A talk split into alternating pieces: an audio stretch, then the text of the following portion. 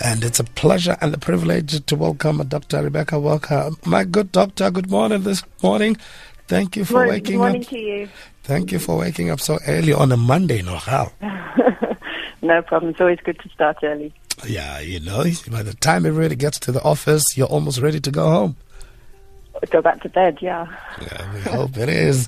Um, the month of October is a very busy month. It's, uh, you know, transport month as well, meaning there's a whole lot of movement. We are at level one, more borders opened, and uh, so many stories doing the rounds. The study that you conducted, can you can you can you paint a picture for us, Doc? What was the idea behind the study? Sure. So um, the study was commissioned by the Centre for Child Law um, because they, in a number of cases that have been dealing with over the past few years, uh, they've been seeing child trafficking come up a lot, um, both used by the state as a as a reason why, for example, they um, couldn't allow undocumented learners to attend school, or as a reason why children who were coming from um, Zimbabwe to join their parents in South Africa were intercepted and not allowed to reunite with the parents because and they cited child trafficking as a as a reason why they needed to be careful around this. And while we recognize child trafficking as obviously a horrific human rights violation as a as a crime by law, um, there's concerns that human trafficking, as talked about in South Africa, is, is not based on reliable evidence, and we don't present a realistic picture of what is happening. And, and when that ha- and when we when we do that, you know, we actually risk placing migrants and particularly placing children at greater harms. So the Centre for Child Law wanted to get a better understanding of what is happening in terms of child trafficking in South Africa and and you know what what are some of these claims being made and to what extent can they be validated gee, it's, it's, it's, it's quite a something for officials to use this to say, we can't have you here because we fear you could be trafficked. Yeah, I mean, look, it's in, in some ways, it's, a, it's kind of a convenient um, use of, you know, it's, if we know that in South Africa, and as, as is globally, that um, sort of ideas around migration are quite negative, and there's generally a global push towards securitizing borders and to restricting migration. And, you know, that's often on these founded fears, one of, you know, migrants flooding a country or burdening the health system or the education system or whatever. But trafficking is also one of those issues that comes up that gets connected a lot uh, to non-nationals. Um, even though trafficking can refer to sort of internal movement as well as cross-border movement. And, and so, in, you know, rather than dealing with issues around, say, access to documentation or challenges in, within the healthcare system itself because of a weak system or challenges with the education system, it's quite easy to say, you know, we're doing this in the name of, of child trafficking and we're doing this to protect children because, of course, nobody wants to see children placed at risk. No one wants to think of children as vulnerable. And it also, you know, it plays into people's fears. I mean, we see when those WhatsApp messages start circulating around or these random videos of supposed sort of attempts to traffic or abduct people, um, you know, it, it plays into people's fears and parents especially are going to be very, very sensitive to these issues, um, which is why we are arguing that we really need to, to not, to not say trafficking isn't happening because it does happen, but we need to have a realistic picture and we need to look at, you know, why why is trafficking sometimes being used as a convenient label when it's it's a far more complicated reality? So, in other words, uh, by using trafficking, we are running away from uh, just dealing with migration in the most humane way, for lack of a better way word. Yeah, I think so. I mean, I think when we when we talk about migration, we also need to put that into context. So, yes. you know, in South Africa, we often have these very negative perceptions of migration and assumptions that, that migrants are flooding over the border you know, that we have a porous border and that South Africa can't deal with the numbers we have.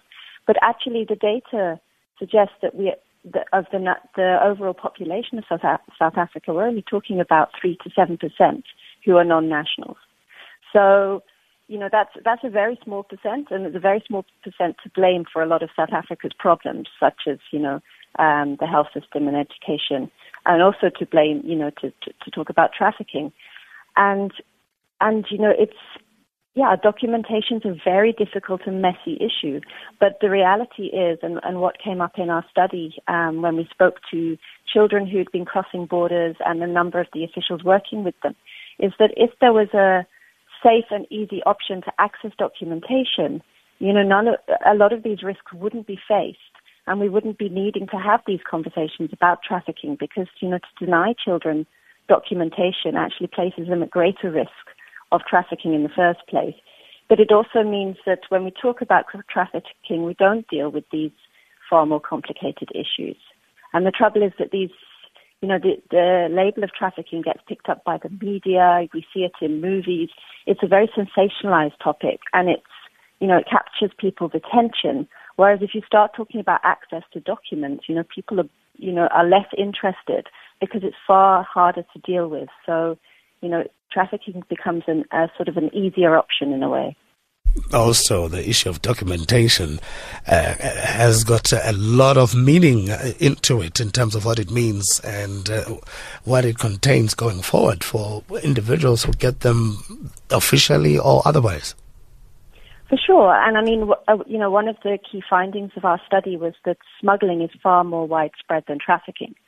So, um, you know, we argue that trafficking is one piece of a much more complicated picture, but that smuggling is, is very is very common because of this difficulty accessing documents. And I think it's important to say that there's that, I mean, you'd be hard pressed to find somebody who wants to be without documents. You know, to be an undocumented person means that you can't access education, employment. You face a whole uh, range of vulnerabilities throughout your life. And for children, of course, there's all those knock-on effects of you can't sit in the trick, you can't, you know, you can't go out into the world and strive if you if you remain undocumented. So people who who are in need of crossing the border, who want to seek better livelihoods or join family, are looking for other ways to cross. And smuggling is a is is far more prevalent because because it's it's an easier way to move across the border. But that's not to say that people who engage in smuggling aren't exploited. They don't face violence. They don't face difficulties.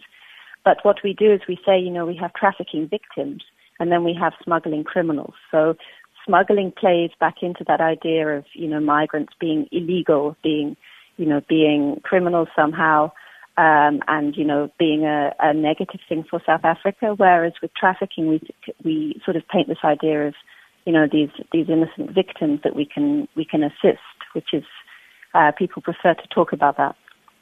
Sometimes I wonder if, uh, as as you put it, uh, Prof, uh, if we, as as as you know, society understand the differences between trafficking and what it involves uh, versus smuggling, because obviously trafficking is a more serious issue in terms of what happens to people who are trafficked for a particular purpose, when on the other hand, smuggling is just moving people from one place to the ne- to the next undetected. Sure. So, I mean, in terms of law, um, smuggling is is defined as a process that facilitates entry without documentation and uh, using an intermediary. So, you know, you've got somebody who you might pay a large sum of money to help you get across the border so in, in, in some, to some extent that involves, you know, making decisions and some agency, uh, which is why, you know, it's not seen so much as a, as a crime because people are making, making a choice there.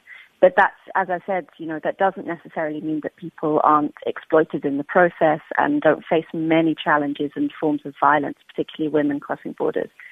And in comparison, trafficking is a, is a human rights violation. So it's crime against a, a human rights.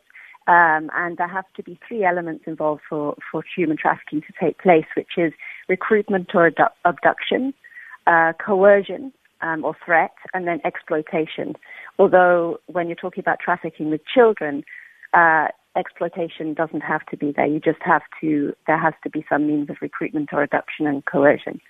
So, and, and human trafficking is obviously enshrined in law. In South Africa, we have the Prevention and Combating of Trafficking in Persons Act, uh, 2013. Um, and then we also have law, uh, laws against smuggling, and, and, smuggling refers to people as well as goods. Um, but the two of, if you if you listen to discussions around trafficking, the two are very rarely distinguished from one another. So quite often, when you hear people referring to trafficking cases, you you actually are listening to um, examples of smuggling cases. The trafficking, mm. the trafficking label just gets applied to those. How, how does one put this together? or compare, if you will, with the, the recent reports of kidnappings and, you know, ransom monies mm. being demanded of late, which I think has just thrown us into a state of paranoia somehow. Sure, and I think that's a really important issue to talk about because, as, as I said at the beginning, you know, trafficking terrifies people, and you know, especially when it involves children, um, you know, people are incredibly scared, and that's understandable. And, you know, we've seen of late these, these reports about missing children and abductions or attempted abductions. And I think the first thing to say is we don't know or there's not, there's no evidence to suggest this is human trafficking. So missing children, abducted children are missing children, abducted children. And, and that is terrible and, you know, a lot of uh, focus needs to be put by the police and by the state onto dealing with those issues. And in, in many ways, if we start crying human trafficking about those issues, what we do is actually ignore the realities and risk um, opening up the, the, the harms that children can face. Because, I mean, even with trafficking itself, is you know we often see this picture painted by media. If you look at the images that come with trafficking, it's of children tied up or women gagged. Yes. Or we think about the movie Taken, you know.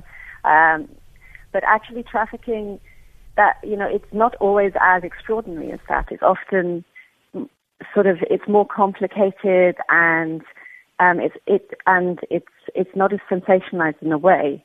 And the same with you know when we talk about missing children, the majority of children who face harms or women who face harms is from people known to them or from people you know closer to home.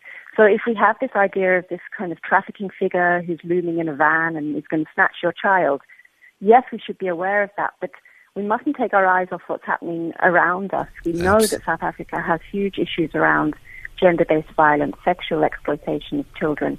We know that you know there's there's big issues here that we really need to keep our eyes on, and we can't afford not to. And if we, in many ways, we, we allow trafficking to to detract from that because we get carried away in these stories. My good Prof, please hold that thought for me. We'll be back to that point in a moment. Please bear with no me. No problem. You might think that a television in your lobby or place of business is just an electronic device, but it's not. It's so much more. It's a conversation starter that helps with the vibe in your salon. It's a sense of comfort that makes patients feel at home in any hospital bed when you need it the most. SABC News, independent, impartial. It's an informative voice you can trust and a teaching aid that helps you educate your kids. It's the fun your guests thought they wouldn't find in a hotel room. Your TV works hard for you. Treat it right by paying your business TV license. Visit tvlic.co today and pay super fast online anywhere, anytime. Live fearlessly, authentically, and consciously this week on Afternoon Express. Live every weekday at 5 p.m. on SABC3. First for Women Brand Ambassador and Miss Universe, Zozibini Tunzi, joins us via video chat on Monday to share how she lives her life fearlessly. Steenberg Farm Executive Chef Kerry Kilpin joins us for a refreshing cook-along on Tuesday. We connect with lifestyle content creator and social worker Clarice Ken Cross on Wednesday as she teaches us how to be our own boss. We turn our focus to nature and wildlife as we learn about the ambitious Noah's Ark Conservation Project on Thursday. And the talented Afro soul artist Max Hoba joins us on Friday to treat us to his authentic Southern African sound. Feel up uplifted with Afternoon Express only on SABC3.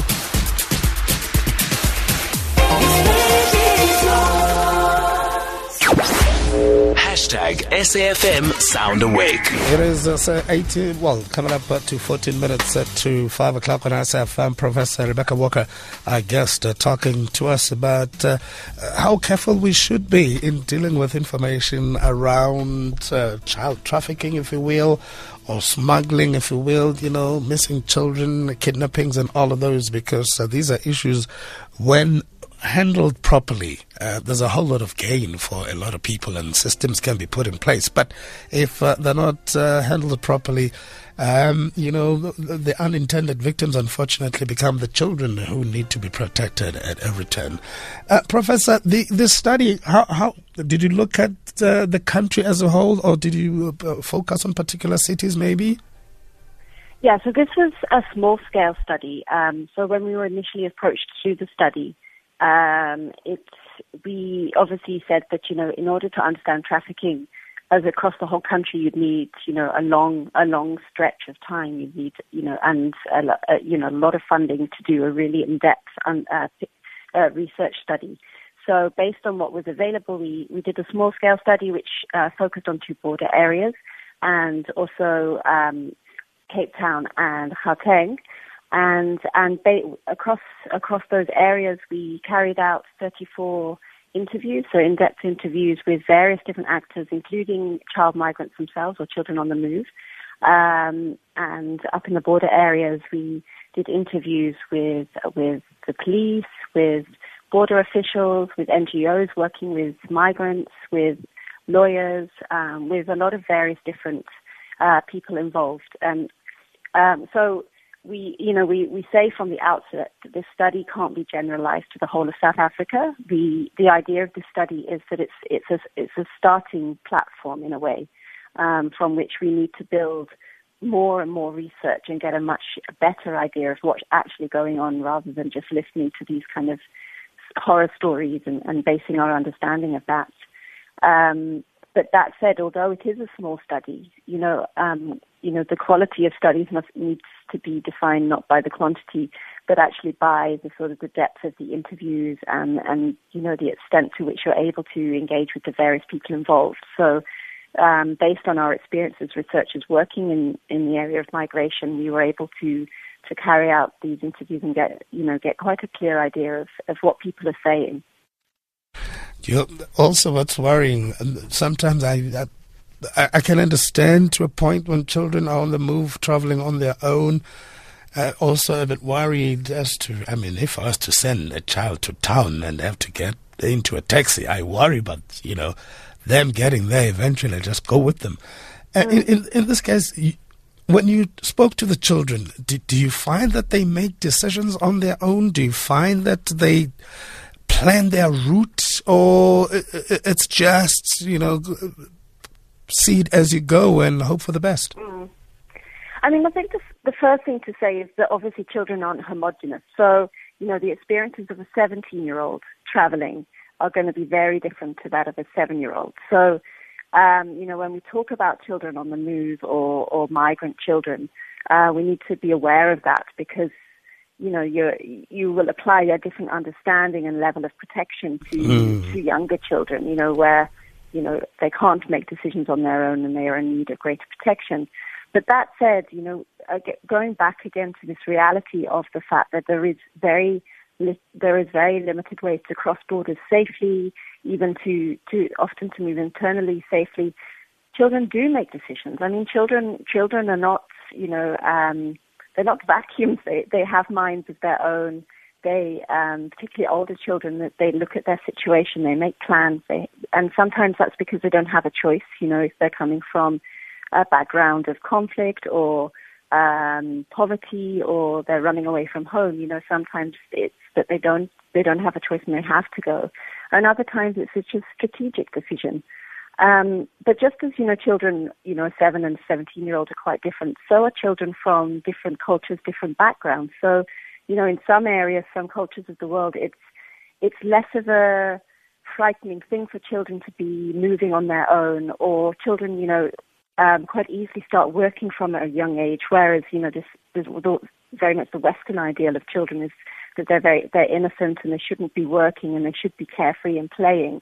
But we know the reality is very different to that. So, so yes, children spoke to us about decisions they made, um, but those decisions, you know, were, were couched in push and pull factors. So they they were based on the fact there was no food at home, or you know, they just they didn't see a future for them there, or they had heard stories about South Africa, you know, being being a country where you could make money, where you could support your family, or they had family members here.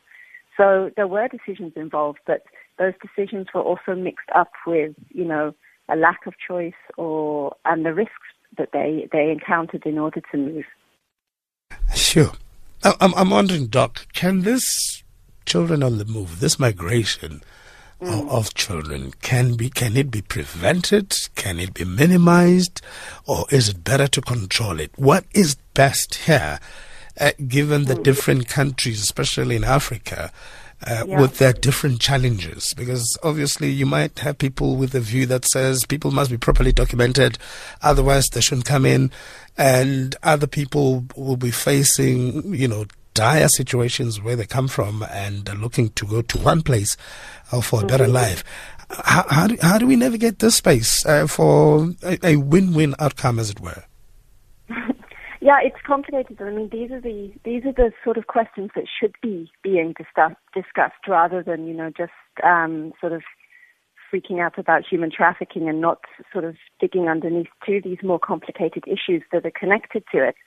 Um, I think on the one hand, we need to, we need to be aware that, as I said, nobody wants to be undocumented, and if if there is safer and easier access uh, options to getting documented, you know that's one way of ensuring one that we reduce the vulnerabilities that are faced, but also that you know South, South Africa is more in control, as you you know as you could put it. But um, I, we also need to be aware that you know if we suddenly close borders, um, or if we suddenly like you know get rid of of non-nationals from South Africa, one, you know, we're not suddenly going to have a perfectly working country that's you know everything's everything's fine and there's no risk of crime, there's no trafficking, there's no you know there's no social ills, um, the, and also we're not going to prevent uh, human trafficking by doing that because trafficking is obviously very rarely above above board. It's a hidden crime um, and and movement across borders is always going to happen. There's always going to be reason for people to move. And I think, you know, we, we also need to push that point that migration is a part of everybody's lives in some way. Many of us are migrants at some at some time or another, mm. and migration is an everyday reality. But we, we tend to talk about, you know, oh, those migrants, you know, all those those foreigners. We tend to make it into this something that's separate to to the rest of us. Um, we, and then we can move to those arguments about, oh, well, we need to secure our borders. Our borders are too open. Mm-hmm. Um, I think, you know, particularly um, you brought up the issue of missing children. I think we've seen um, last week when there were these marches to the Nigerian embassy um, that we saw these these claims that you know mi- missing children get linked to trafficked children, which gets linked to foreign nationals, particularly Nigerian syndicates. And it's a very easy you know, chain of, of connections to make because you look, you know, you're scared, you're looking for someone to blame, and particularly, you know, in the current context with people very rightly being very scared with the loss of jobs and livelihoods through the, the COVID pandemic. You know, people people are looking around for something to say, you know, this is happening and we need to fight this. And so, you know, trafficking in that context becomes a much one of the easier conversations to have rather than saying, well, you know, actually we do need to make our borders easier and smoother to cross, and that doesn't mean opening them up and allowing floods of people in, because you know the the reality is that wouldn't happen. A lot of people don't actually want to migrate, but you know factors mean that they have to, and if they have to, let's make it a case that one they can access documentation so that when they want to go home, they can go home, but uh, two so that they they can actually become a part of society here and you know find work and and you know um, contribute. Because the, you know by leaving people undocumented, including children, we're kind of trapping people and children in in South Africa where they're waiting years and years and years for documents, and in that time they can't do anything. Mm. So that's not benefiting anyone, you know. So the the conversation needs to be these very questions that you're asking about: how do we work around migration? Um, but one of the biggest challenges we have is when, when the trafficking conversation comes up, these questions don't get brought up. And actually, when we start asking them, um, we get shut down because it's it's treated as somehow that we're saying trafficking's not happening, or that it's not as bad as it as, as people feel it is. And and that's not what we're saying. You know, trafficking is a crime and it's horrific, and we have to focus on it. But it's yeah. not the only thing happening. You, you know, Prof, I wish we had more time because there's a whole lot of questions around this. It's it's it's it's almost like uh, you know reading a, a, a, law book where you you, sure. you, understand but you don't understand but you understand but you're moving in the right direction but uh, at the same time you wonder if you are. Yeah. Um, I'm of the idea that you know these governments, uh, the, you know the various countries, this is a debate they need to talk around. Um, because obviously you will find people who say, we don't mind people coming here, as you highlight. Mm. Document them properly. Then you know who is who.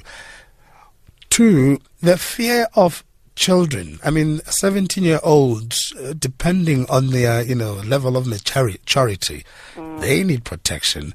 They can be abused. They can be treated mm-hmm. badly. And uh, we've been dealing with issues of underreporting which doesn't give us proper stats in the problems that we have.